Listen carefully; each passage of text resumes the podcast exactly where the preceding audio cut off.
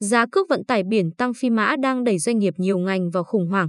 Trải qua khủng hoảng của ngành vận tải biển giai đoạn 2009 đến 2019, Vinaship rơi vào cảnh lỗ lũy kế một thời gian dài. Tuy nhiên, báo cáo soát xét bán niên 2021 của công ty này cho thấy nửa đầu năm 2021, doanh thu đạt 387 tỷ đồng, tăng 58% so với cùng kỳ năm trước.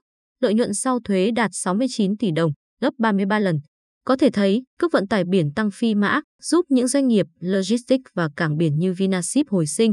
Trên thế giới, theo công ty nghiên cứu Clarkson Research Service, ngành công nghiệp tàu biển đang công bố doanh thu hàng ngày cao nhất kể từ năm 2008.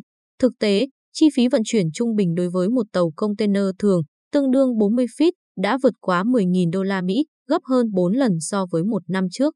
Giá giao ngay để vận chuyển một container tương tự từ Thượng Hải đến New York vào năm 2019 rơi vào khoảng 2.500 đô la Mỹ thì hiện tại đã lên gần 15.000 đô la Mỹ. Trong khi những doanh nghiệp như Vinaship vui mừng thì sự tắc nghẽn của mạng lưới vận tải đường biển đang có những tác động tiêu cực tới chuỗi cung ứng toàn cầu, trong đó có Việt Nam. Chẳng hạn, theo ông Phan Minh Thông, Tổng Giám đốc công ty Phúc Sinh, với giá cước hiện tại là 15.000 USD trên container vận chuyển đi EU, mỗi tháng doanh nghiệp xuất khẩu khoảng 500 container thì sẽ bị bội chi đến 5 triệu đô la Mỹ so với tính toán ban đầu. Nhưng các doanh nghiệp xuất khẩu không có quyền lựa chọn, đàm phán, phải tranh nhau để có chỗ trên tàu. Hiện tại, việc xuất hàng của các nhà sản xuất từ Việt Nam đi Mỹ và châu Âu đang rất khó khăn do thiếu hụt container và giá vận chuyển cũng rất cao. Nhiều đơn hàng giao cho đối tác từ nay trở đi bắt đầu bị hủy do không có phương án vận chuyển. Ông Vũ Hải Bằng, Chủ tịch Hội đồng Quản trị công ty Usland, cho hay. Ông Đỗ Hà Nam, Chủ tịch Hội đồng Quản trị Intimax Group, Phó Chủ tịch Hiệp hội Lương thực Việt Nam, VFA, cũng cho biết doanh nghiệp không dám ký hợp đồng với đối tác nước ngoài vì lo không giao được hàng. Trong 8 tháng qua, gạo là mặt hàng ghi nhận sự sụt giảm mạnh nhất trong nhóm ngành hàng nông lâm thủy sản khi giảm tới 14,8% về lượng và giảm 6,8% về trị giá so với cùng kỳ. Trong khi đó, đối với thị trường Mỹ, dự kiến năm 2021 xuất khẩu đồ gỗ sang thị trường này sẽ đạt trên 7,8 đến 8 tỷ đô la Mỹ, ước cần khoảng 500.000 container. Vì vậy, giá cước vận tải biển tăng cao đang gây ảnh hưởng rất lớn đến doanh nghiệp xuất khẩu gỗ.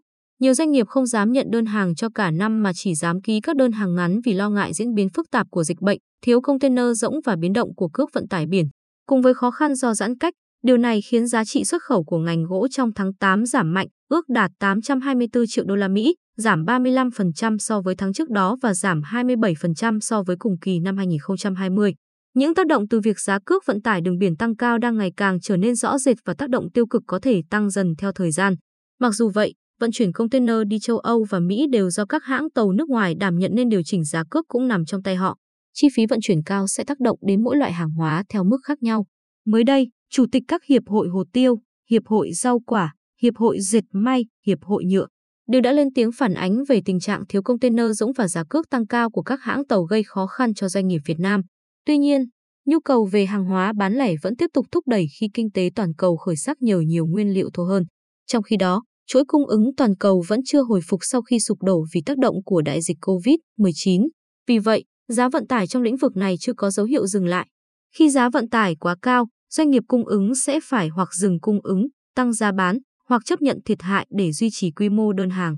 Tình hình này buộc nhiều công ty thay đổi lựa chọn nhà cung ứng, tái cấu trúc chuỗi cung ứng, chuyển từ offshoring xa sang nearshoring gần, giảm hạn chế vào các nhà cung cấp từ phía bên kia đại dương.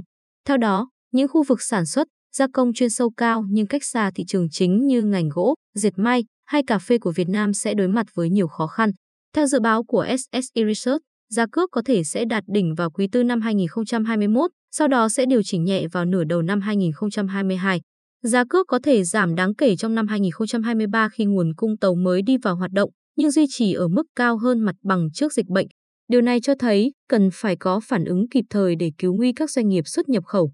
Ông Đỗ Xuân Lập, Chủ tịch VForex, kiến nghị Bộ Công Thương cần có biện pháp tạo kênh liên kết để kết nối các hãng tàu lớn trong và ngoài nước nhằm ổn định giá cước vận chuyển trong xuất nhập khẩu. Thậm chí, nếu thấy xuất hiện dấu hiệu hãng tàu sử dụng lợi thế ban hành giá, phí quá lớn thì kiện ra cơ quan quản lý cạnh tranh xử lý. Từ những tác động này, mới đây, hãng tàu lớn thứ ba thế giới là màu CGM vừa đưa ra cam kết không tăng giá cước vận tải container từ nay đến đầu tháng 2 năm 2022 đối với hàng hóa Việt Nam. Đây có thể là áp lực khiến các hãng tàu khác có chính sách không tăng giá cước trong thời gian tới. Tuy nhiên, Việt Nam chưa có doanh nghiệp logistics quốc tế vươn tới châu Âu.